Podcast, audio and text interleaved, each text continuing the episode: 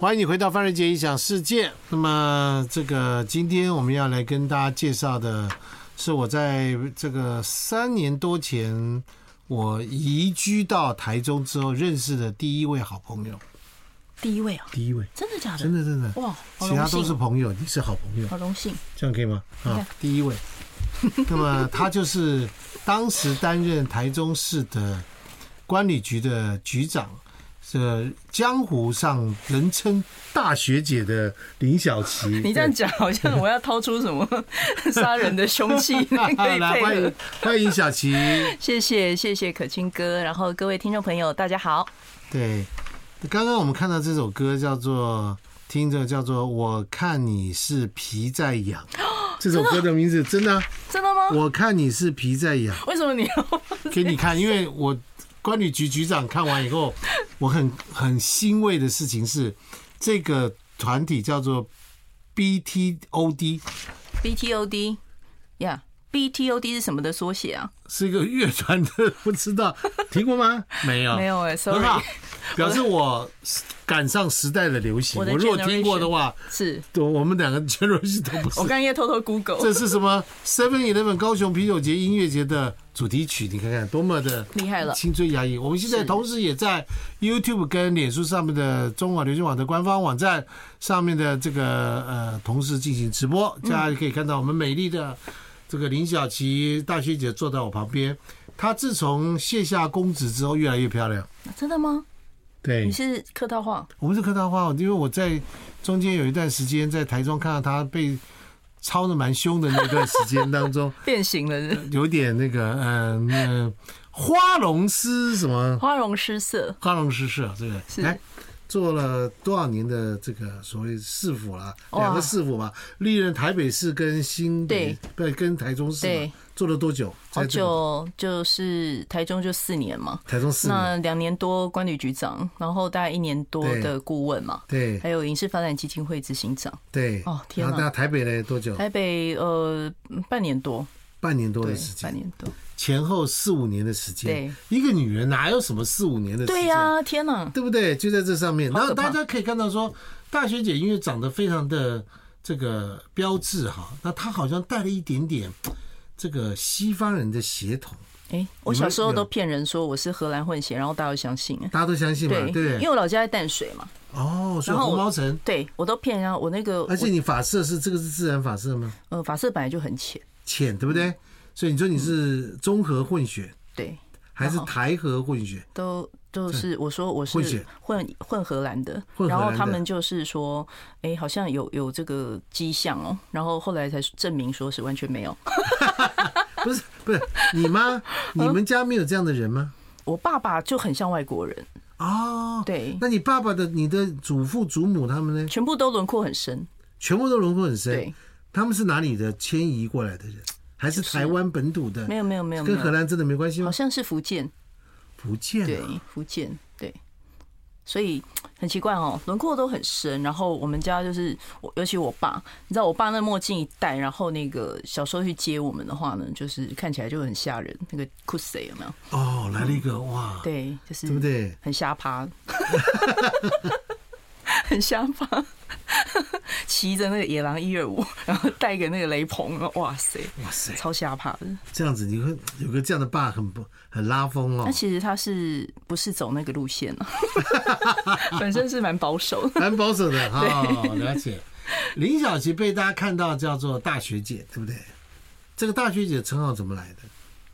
我不知道哎、欸，好像是那个一日幕僚，二零一八有一个台志源那个一日幕僚很红，然后一个小学姐，然后那小学姐长得很可爱啊，然后现在在台北市议会当议员嘛，哈，然后不知道为什么就开始开始有人叫我大学姐。然后叫着叫着，我才发现说有人叫我大学姐，怎么越来越多人？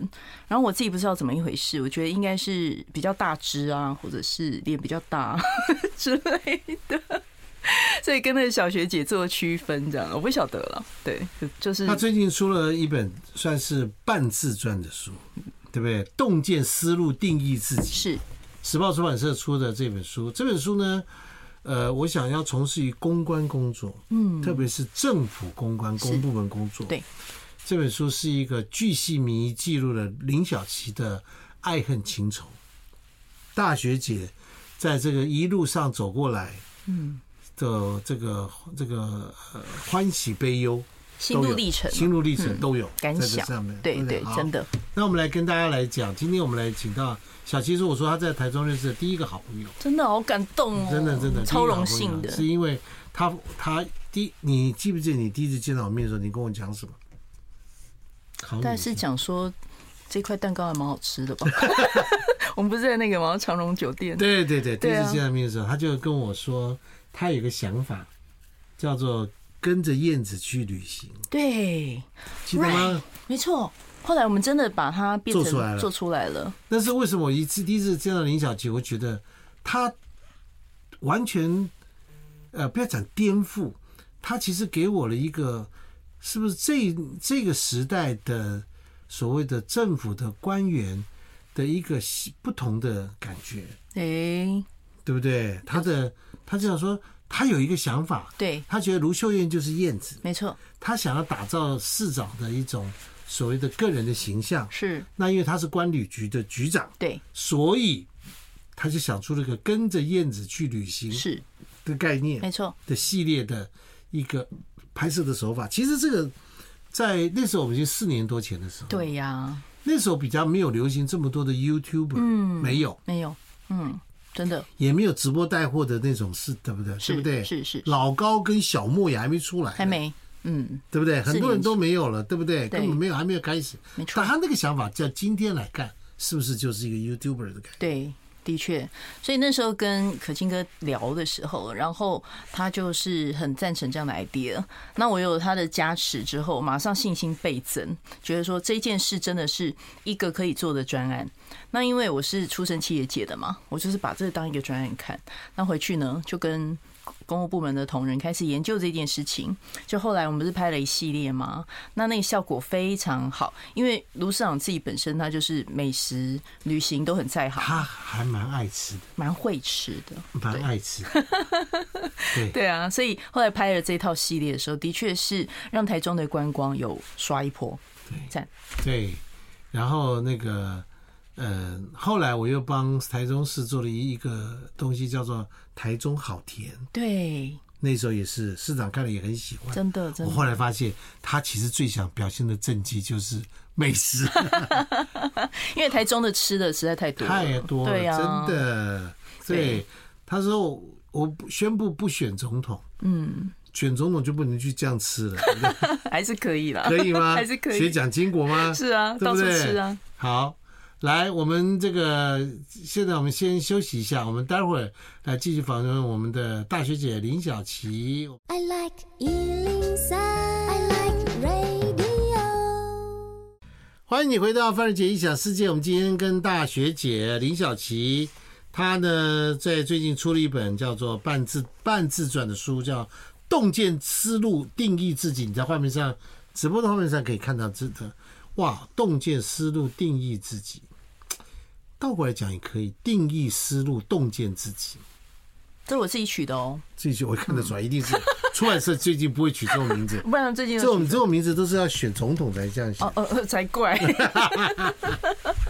好，刚刚我们在这个广告的时候，也跟林小琪，小琪也在想到说，他在进呃这个政府单位工作之前，他其实是一个汽车业。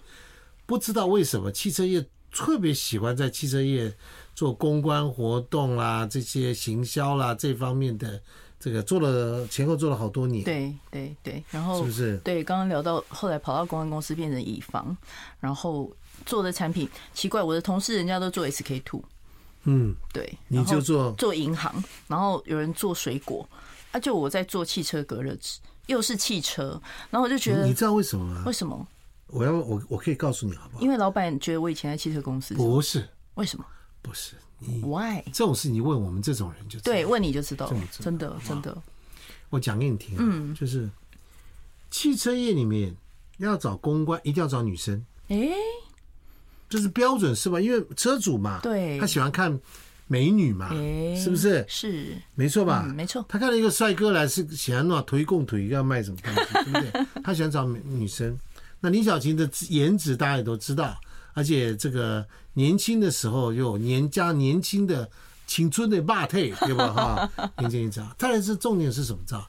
大部分的女生对于汽车不太懂，是大部分真的。但是我认识林小晴这么多年，我知道她是一个对于很多事情说理非常清楚，思路逻辑非常清楚，所以跟她讲一些机械，跟她讲一些数字，跟她讲什么东西，她很愿意去分析了解，而且跟老板讲的可以是头头是道，而不是像有些女生说哦这什么东西啊，搞不清楚啦、啊、什么什么。虽然因为这样的关系，所以老板跟她讲完话以后一定很喜欢。哎，我讲完了。以前要是你是我老板，我就发了，真的。要是你是我老板，你就不会去跟柯 P 啦。对呀、啊，可是你你你跟柯 P 就跟错了。你赶快、啊、不不不不不，哎，你赶快开一个公司，然后看那个，我就去给你请这样。来来来来，但是呢，林小琪心里面还是有一种浪漫情怀。是是是是。有一天呢，他去听了柯 P 的一个演讲对谈，决定要去找柯 P 工作、欸。哎，因为他那个你知道，他其实是读蛮多书的一个人。是，然后我对于呃，就是说说话有哲学底蕴的人，你看吧，看吧，非常的敬佩，看吧，真的，看吧。他的天生是这样，你老公是这样的人吗？嗯、呃，他也是这样骗到我的，开玩笑，他他会踹我，没有开玩笑，就是说那时候他演讲，然后有哲学底蕴， okay. 然后有感动到我，因为他跟林佳龙嘛，那林佳龙就比较属于是那种呃，他已经从政一段时间了啊，林佳龙就会讲政治语言比较熟悉的政治语言政策，那柯 P 不是，他比较是强调像公开透明、公平正义。那因为我那时候还算呃没有年纪还没有很长，所以对于这样子的一些呃思维，觉得说有别于传统的政治人物，那有吸引到我。然后后来我听过那样演讲，我就对他留下了一些印象。就隔几个月，他就开始青年海选计划，然后 就, 就去了。对，我想说没有，我那时候很单纯一个想法，然后你是玩真的玩假的，我丢履历看看，然后我就按 send 啊，没想到就通知我去面试了。然后就一路这样过关斩将就过了，这样就因缘际会。根据我们现在看到的民调的数字，柯 P 拥有了大概在十八到二十二之间的支持度，而且这里面是呃年轻选票的这个含量很高。那么讲到这件事，就会想到说，国民党跟民进党、蓝绿两党对年轻的选票都流失的严重，很严重啊。嗯，那么在这个状况之下，最近国民党的一些比较年轻派的一些民意代表，嗯，能够把一些人拉，慢慢拉拉拉拉回来。是，但是民众党觉得还是拉不过民众党，因为柯 P 从阿贝他所发表的谈话，而且他运用的媒体的姿态跟那种说，可以说非常铁桶一块。对，有些人对他的支持，所以这个沙嘎多的这种沙嘎都，对对，你台语比我还烂呢。沙嘎多，沙嘎多吗？沙嘎都啦，沙嘎都啊，沙嘎都哎，什么时候改成都了？沙嘎都，沙嘎都，哦，三颗三角都。你想要是卖什么什么饼干？三角都 ，OK， 好不好？沙嘎多，沙嘎都啊，不是啊，好嘞。所以我想说，这个态势越来越明显了， 对, 对不对？好，那你告诉我，你当时因为被柯 P 的一些哲学性的一些论述嘛，是，那他是一个思考型的人，对，的确，他是一个很思考型的人。就是说，因为他在台大那个 S I C U， 就是那个重症加护病房待了二十几年了、喔，对，那所以说呢，他看过的生与死，你知道世界上没有什么比生与死更让人挣扎的了，更让人艰难，而且他决定对痛苦。那例如说，他是叶克膜专家。就是患者接上叶克膜，表示他生命垂危了。对，其实叶克膜难，据说是难在不是装上去怎么装，而是拔下来，这个什么时候要拔？对，因为拔掉它就 stop， 生命就终止在这里。对，最挣扎，就你宣告他死亡嘛。最挣扎的是叶克膜拔下来那一刻，所以他看过太多太多家属、患者在生与死之间的挣扎。还有那种艰难的选择，所以他就是形成那种很高的抗压性，然后说话的时候呢，就是处变不惊，没有什么能能经得动他嘛，因为没什么事比生与死更大的吧，所以这些事情就形塑出他一个很特殊的一种性格，然后他变呃在政坛上面很特殊的一种产品。如果这样一个产品交给可清哥来包装的话，那不得了了，就是可能会飞天遁地了哈。你可是他交到你手中了、啊？哎、欸，没有，我没有那么伟大。没有没有没有，等一下我们呢休息一下，我们要来讲林小晴怎么去 interview 被柯 P interview 的过程，是是哦，很精彩，很精彩，很精彩。I like 一零三， I like radio。欢迎你回到范瑞杰异想世界。话说林小琪在当时呢在台中被老公这个嫁到台中去，在台中念博士班。但是呢，因为听过柯 P 的一个演讲跟林佳龙的对谈，觉得林佳龙妈妈得啊还好啦，但是柯 P 也觉得他的生死观的哲学观的东西在深深打动他。是，于是当柯 P 说我要这广招天下英才，啊，林小金就说那我看看他是玩真的，完全没有跟老公商量的状况之下就自己投入履历表。没错。话说他去参加第一关在华山，对不对？对。就来了一大堆人，他就到了一个比较少的那一组，没错，叫做发言人组。你想快点回家吃饭。于是他就选男三女三，对，就选上了。对，初选，初选。好了，决选呢要三选一，对不对？对，决选的时候就是阵仗很惊人。在哪里？在那个已经倒掉那个金华城楼上的有一个扬州餐厅，卖扬州菜的餐厅。啊，我知道你经常去吃。那个那个古色古香，对对对对，它菜很好吃。对，可是现在已经没了，没有了。然后那时候就有一个包厢，然后大的嘛，进门口的后面那个，对对对，然后可以坐二十个人的，对对那个地方很大。大圆桌，然后就是我是第三个，那前面两个都是差不多十九岁、二十岁的妹妹，前面两个，所以你比他们资深一点。然后我想说，天哪，我我我居然跟这样子青春洋溢的妹妹一起。你到那天才知道你的竞争者是是，我根本不知道是谁。对，十九，你怎么知道他十九二十？因为后来出来的时候，他们都在哭啊。那不不哭也不表示十九二十，因为我看那皮肤的胶原蛋白就知道了。哦，搞了半天。你还是不是只适合卖汽车的隔热纸？对，你还蛮适合卖，除了叶克膜之外，适合卖叶卖那个面膜，对不对？卖面膜。OK， 哇，那个这个吹弹可破的这个皮肤，一看就知道是你也你也有过那个那段岁月。当然了，你也有过，每个人都有，可惜一去不复返。然后呢，两个妹妹呢，从那包厢轮流出来的时候，每个都在哭。哭啊！对。然后你知道牡羊座有正义感，所以说你们怎么了？那个不要哭。没什么事，然后我明明跟他们的竞争对手还在安慰，呃，不要哭，姐姐保护你们。然后后来换我进去了，你一直看到什么？没有，我想说有那么可怕吗？为什么要哭着出来、啊？里面是有恐龙还是什么吗？然后柯 P 在里面吗？对，然后我就旁边还有谁？嗯，我就走进去了，然后一进去就是一台摄影机对着我的大头在照，然后呢进去里面坐一大堆名名嘴。就是对，柯 P 就坐在中间，旁边的名嘴，然后柯 P 就这样，对，一贯的这样，对，他就弄弄弄，对，他就这样，然后很肃杀，然后很肃杀，那个小妹妹当然吓哭啊，可是我呢就是很天兵，因为那个时候我没有接触过政治，以至于我没有一个名嘴我认得，所以我就觉得说有什么好怕的，而且而且你是做汽车的，对，我觉得有什么好怕的，汽车的，然后每天要看那么多人，是啊，这么多人有什么好怕的？因为我完全不认识啊，我只认得一个柯文哲，然后真的吗？对，那我想说，嗯，反正都不认识有什么关系啊，就当作来玩嘛，然后我就很放心。然后他们就问你问题，对他们就说，哎，你自我介绍一下，然后我就那个你好，我是林小琪，对，等等等讲完，然后他们就说，那就开始问问题，嗯，这样，然后问了几个问题之后，就他们就点头嘛，那我就知道说，哎，大概嗯、呃，就是答的还没有很差了，然后后来出去的时候，只有我在笑。我觉得好玩吗？我觉得哎、欸，就来玩一趟。因为发言人很重要的事情是 camera face。哦，他们的 camera face 比我好了。另外两个妹妹很漂亮。不是不是不是、嗯、，camera face 不是好不好看的问题，是面对镜头时候的眼神，是讲话的态度，对不对？对，稳重啦。那可能因为我比较年长嘛，我年长他们很多啦，所以我比较就是有工作经验。那那两个妹妹他们都是比较就是说学生、大学生这样，所以会怕了。所以录取了，录取了。你回去怎么跟老公讲？我说。哎、欸，今天我去，然后有一个很大的圆桌，坐二十个人，然后柯文哲坐在中间，然后我就当作去玩，然后就是玩了一趟回来，然后就是后来被通知录取，然后我就跟我老公说，不好意思哦、喔，我要去台北了，然后开始收行李，真假的？真的。然后我老公啊，你要去台北了，然后就狗狗一抱行李一拿就跑了，还抱狗狗？对啊，没有带老公去，没有，狗狗比较重要。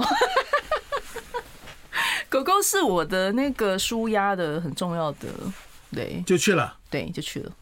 然后去了以后，还发现说，哎、欸，然后我来干嘛？然后就是什么都不懂。你去做做发言人。对，做发言人。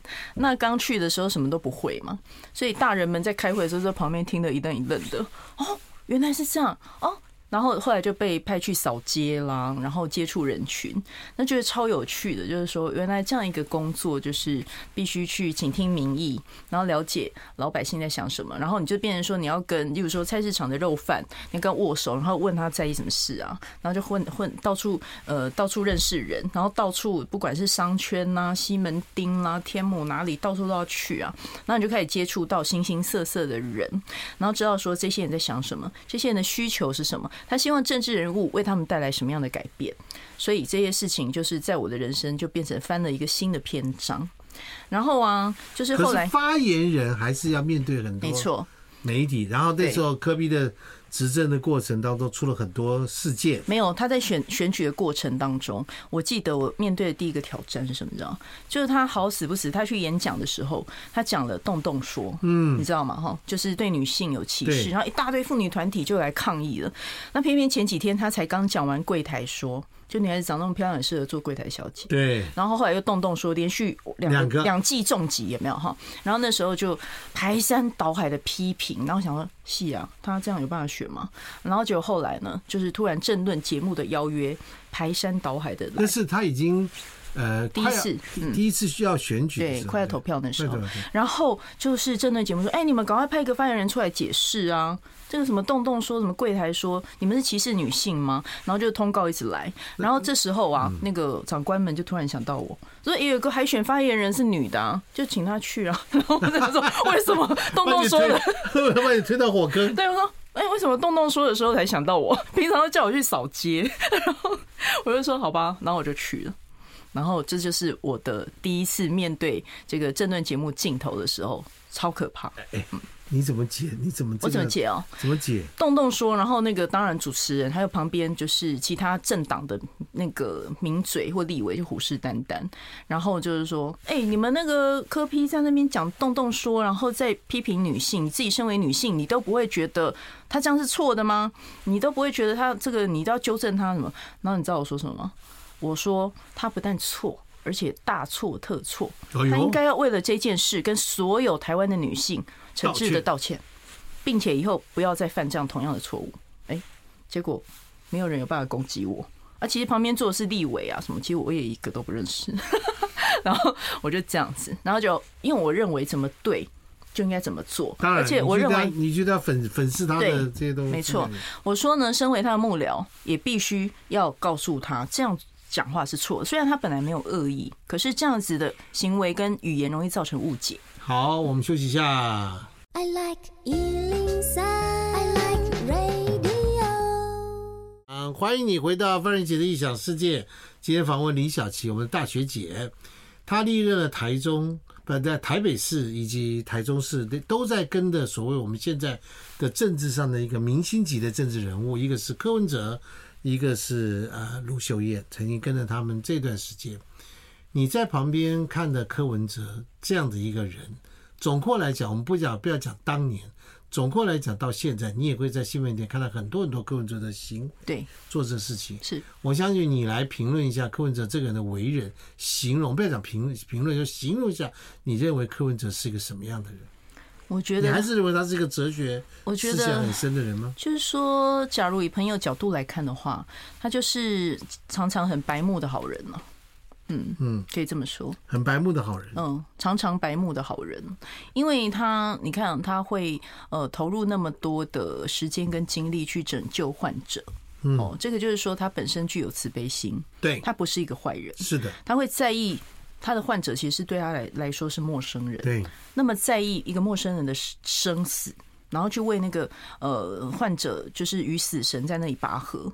他本身有慈悲心，他是一个好人。嗯，但是白目。对，但是白吧，就是常常乱讲话。但其实他有时候他只是一种对他而言可能是一种恶趣味，他觉得好玩，嗯，可他没有在意到，口无遮拦啦，对，口无遮拦，然后没有想到预想到说人家可能会因为他讲的话受到伤害。那随着他的影响力，随着他的参政扩大的时候，伤害到的人更多。那这个事情他自己本身应该要加以思考。我觉得他在第一个任期的时候是拼命的在道歉，对不对？所以讲了很多的话。对对。到第二任看起来就好很多了。对，他就是还是有进步，有进步。现在感觉上现在更好，因为这个对，嗯，我看电视上啊，就是说他以前哦，他连眼神交流，像我们这样眼神直视，他都做不到。然后他有脸盲，对，就是说你如果没有穿同一件衣服在他面前的时候，他认不出来你是谁。嗯，问题很严重。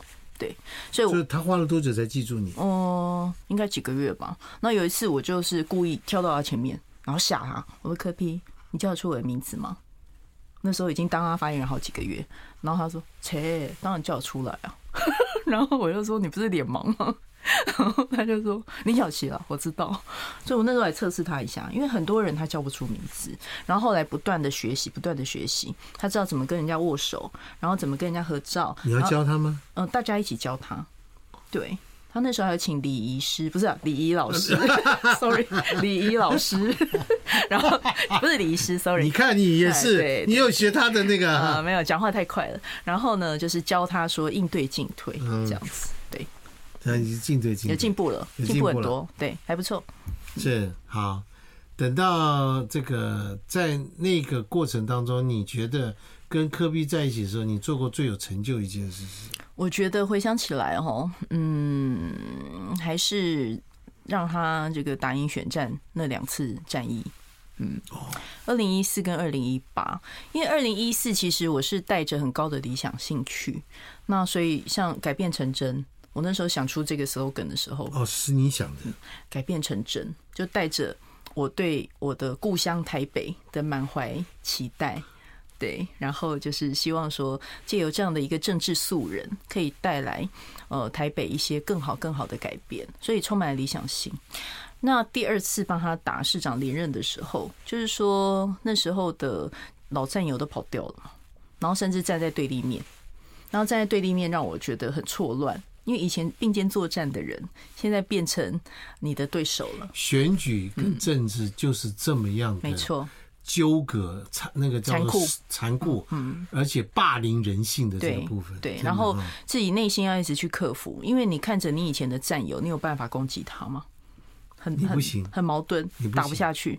然后呢，你又要怎么样替你老板辩护，去争取更多的选民支持？那二零一八那一仗可以说非常惨烈，因为你知道后来他赢三千多票嘛，才赢嘛。嗯，那所以说，然后开票开到半夜，所以那一次就是我觉得应该是前无古人后无来者了啦，真的很辛苦。听说他连败选声明都写好了。对，然后那时候那个他在办公室，然后还在批公文，在开票他在批公文，然后我就说。柯 P， 你还在批公文啊？外面在开票晚会啊，你都不会紧张吗？他说不会啊，我说骗人，然后他就说真的，然后他就从底下搬出一台血压计开始量给我看，就真的哎、欸，他完全血压没有波动，到那一刻我才真正认知到他抗压性有多强。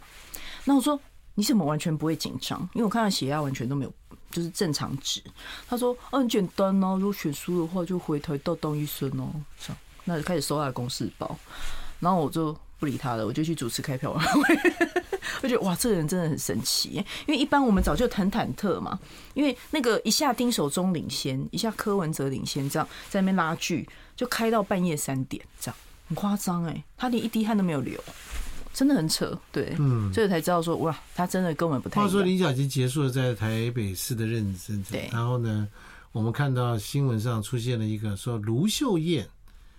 找了林小琪来当观旅局局长，他们两个一起出席了一个记者会。是，因为当时呃，卢秀燕选台中市的时候，选完之后，我们大家都其实替她开心。对呀、啊，然后也希望可以找到一些人选。但他但是他宣布说林小琪大学姐来说，我说哇，这招既漂亮又风险。哎、欸、哎、欸，怎么说？漂亮是说，你看他找了一个。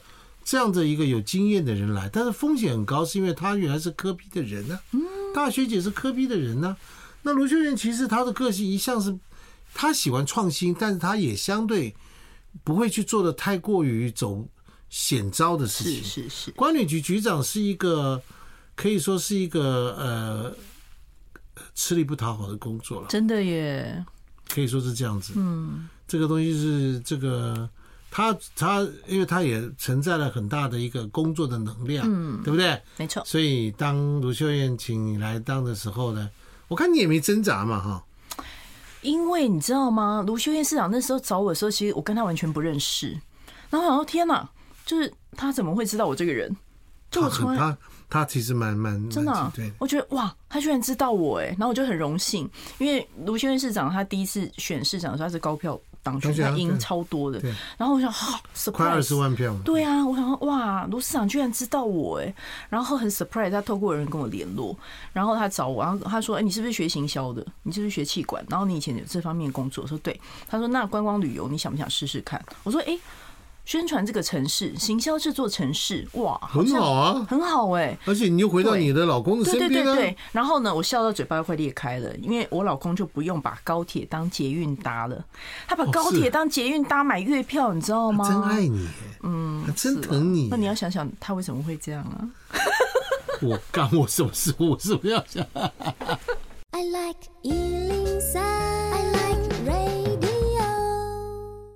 话说我们的大学姐呢，这个从台北离开之后到了台中，然后经过卢市长的邀请，她欣然的这个上任了。一上任之后，马上对她的很大的冲击就是当时台中办的花博，那是前朝所发包出去的工作，但是她让她来接手，对不对啊？因为换换换了政这个政党执政的团队嘛，所以她在完全没有经费的情况下，要东找西找，想尽所有的方法。是，那市长看到他这样子很能干，没想到市长就自己看到，因为我们有一个很能干的管理局局长，他就跑去跟人家宣布说，我要办花博，对，我要办台湾灯会，对，办台湾灯会。好，来来来，然后大家先，我要先让他了解一下，台湾灯会那一年其实是彰化，是彰化，本来是王惠美县长，是王惠彰化县，当那是轮到他了。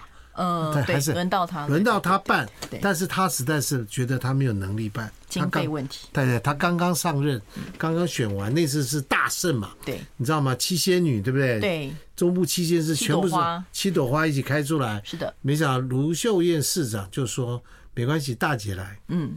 没错，就大姐来，就找大学姐来。中部的大统领就发生了，发生了，对不对？对，要接下来，接下来，哇，那场战役也是哇。然后老板发话了，我们做属下的有什么好废话？当然，就接下来了，就接下来，对吧？这重担再重都要扛起来。然后呢，林小琪在议会被炮轰，对我被炮轰，因为呢，就是那个中央的补助迟迟不下来，中央补助迟迟不下来，我的预算在议会就没办法通过，对，因为你要确认中央的补助多少钱，你才知道你要编多少预算，对。因为两个是要尬在一起，你就知道你灯会 totally 是多少钱要办。对，所以中央补助一直不下来的时候，你预算没办法编，你自然没有办法争取到议会的支持。是，然后议员就一直 K 我、啊，说你不会赶快去争取吗？啊，这跟这跟那个对不对？这跟那个上政论节目是不一样的，不一样。然后这个在议会，因为我们是要秉持着谦卑的态度去接受民意的洗礼。你你听他说说就好了。林小琪会秉持谦卑态度这句话，我一向如此，真的。你听听就好了，真的。然后呢？真的啦。然后我就是很谦卑，在议会被海 K， 然后议会就说：“对，哎，中央补助不下来，你不会自办吗？”然后我被 K K K K 到一个程度，然后我也去中央争取好几个月，他们觉不觉得是因为你是柯 P 的人？我觉得是补助为什么一直不下来？我一直当时一直很想问这个问题。不是，我是说议会的人看到你大学姐，我觉得从台北来柯 P 身边的人，我是议员，我不弄你一下，这是最能够蹭流量的、啊。你不要那么专业好不好、啊？就是这么真的、啊。因为我后来哦、喔、被打满头包，然后我想说，我是不是那个人肉沙包啊？为什么那个不不分蓝绿的议员都要 K 我？然后我长得还没有那么讨人厌、顾人怨吧？为什么都要 K 我？然后我就私底下去问一些媒体好朋友中部的，然后他们说：“哎，你笨，你傻、啊，他们 K 你就有版面呐、啊。”就是啊，对，然后。然后那骂你几句，我们就会写一篇呐、啊，而且点阅率又很高啊。对啊，体谅一下，每个月有点阅率的扣打嘛。对。然后我就说啊，那为什么我每天在那里？为什么是我？为什么是我？然后其他局长笑得像花一样，说你继续当卤煮哈，我们就会很轻松哦。然后我就说你们有点同理心、同情心好不好？所以我在那里被 K 了满头包。那像就像台湾灯会的预算。我们要这个争取中央，然后后来议员就说：“那你就不排除台中自办嘛。”然后我发了消息之后，当天下午补助就下来了，然后我就去议会争取三点五亿。然后议员就说：“拖这么久，你是管理局长没能力，你要道歉。”然后叫你下台，对，说道歉，道歉，辞职，对。然后我就说要道歉哦，那道道完歉预算可以给我吗？然后他们就说好，我说对不起。然后议员就说：“你好聪明哦，三个字换三点五亿。”我说这个道歉太值得了，是我这辈子道的最好的一次歉。可以换到三点五。你有跟你老公道过歉吗？嗯，应该有啦，应该有了，不太记得了。嗯、我通常都赖皮赖掉啊。我带他去吃好料，然后他就忘记，他就忘记了，对对，通常是这样。这个人御夫术很很一流的，真的真的很一流。他呢，刚上的时候，卢秀燕叫他去拜会六十几个议员，对，每一个要花半小时，不止，有时候一小时，一小时，对，六十几个议员就要花掉你至少一个半月以上时间，然后一个个去讲，然后见到议员的时候还要给你打脸，是，还会给你难看，对，还要给你脸色，都有嘛，都有、啊，当然了，然后在议会里面给你不舒服，要在、呃、大部分很好啦，大部分很 friendly。你今天还在讲这些事情，这书里面有写这些事吗？呃，洞见思路定义自己，少数几个不 friendly 我会写进去了。啊开玩笑的，对啊，他其实是蛮辛苦的。不过我我跟林小琪在这个工作的过程中，其实我看到他非常非常的用心，这是一个很难得一见。所以我说，他第一次见面的时候，我说，哎，这个人有一个很不一样的特质。当然了。他这样的特质不一定在官场上是受到很高的欢迎，不吃香，不吃香，嗯，但是他绝对会在企业界里面是非常吃香的。对啊，所以我等你赶快开一个大企业，我赶快进去里面，那个就被你罩着这样。我我就我不想被，我就 happy 了。我不要不想被你老公海 K， 好不好？不会啊，我不想你讲。来来来，讲讲你在在这个台中市长女主的最有成就一件事情。那绝对是台湾灯会啊！灯会了啊！对啊，因为有什么样的一个活动能够帮整个台中市带来一百五十六亿的观光产值？一个活动哎、欸，而且在疫情来、哦、对啊，在疫情期间呢、欸，那个简直是就是说每天都是战战兢兢，因为很怕有人来赏灯然后染疫。嗯，那你只要一则新闻这样出去，你这个活动就得停办了。对对对，停办。但是中央补助加我们自己编预算，偷偷里花了五亿耶。那一个五亿当然比不上花博一百亿了，可是五亿也都是民脂民膏哎、欸，怎么可以浪费？花博花了一百亿，对啊，二十倍了，对啊，所以啊，这活动因为是我主主政的，所以我就会很很很紧张，然后每天就是，你知道我穿破两双球鞋，在那个三个灯区走，这样穿破两双球鞋，嗯，脚都痛到都肿起来，真的。但是他那个变很胖，对，然后压力荷尔蒙的关系，然后整个人就肿起来。肿起来，对，肿起来，然后这个三餐不定时，然后无数的会要开，就是然后白发从那时候开始，嗯，真的，女人的摧残就是靠，女人摧残就是靠这个来的。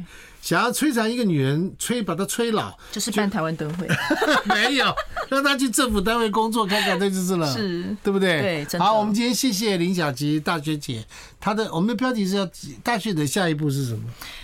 下一步我就是先把过去三四年没玩到的全部玩回来，好，嗯、很重要，真的哈，真的、哦，我已经去日本三趟了耶，啊耶，好，有一个老公疼她，老公真好，对不对？你有带老公去去吗？但为什么要嫁他呢？哦，对对对，也说的也对，是啊，你还不是疼疼你老婆啊？是是是是是，好，我们今天谢谢林小琪，希望她很快有一个给我们说，哎，这个耳目一新的，或者有些下一步要做的事。谢谢哥，谢谢各位听众，谢谢，祝大家周末愉快。我们今天节目就到这里，《洞见思路定义自己》这本新书上面，其实是你从事于公关活动当中是巨细靡遗的写了非常多的东西。谢谢，你的记录做得真好耶！哦，那个是脑中的回忆耶。哎呦，嗯，好，谢谢各位，我们节目就到这里，拜拜。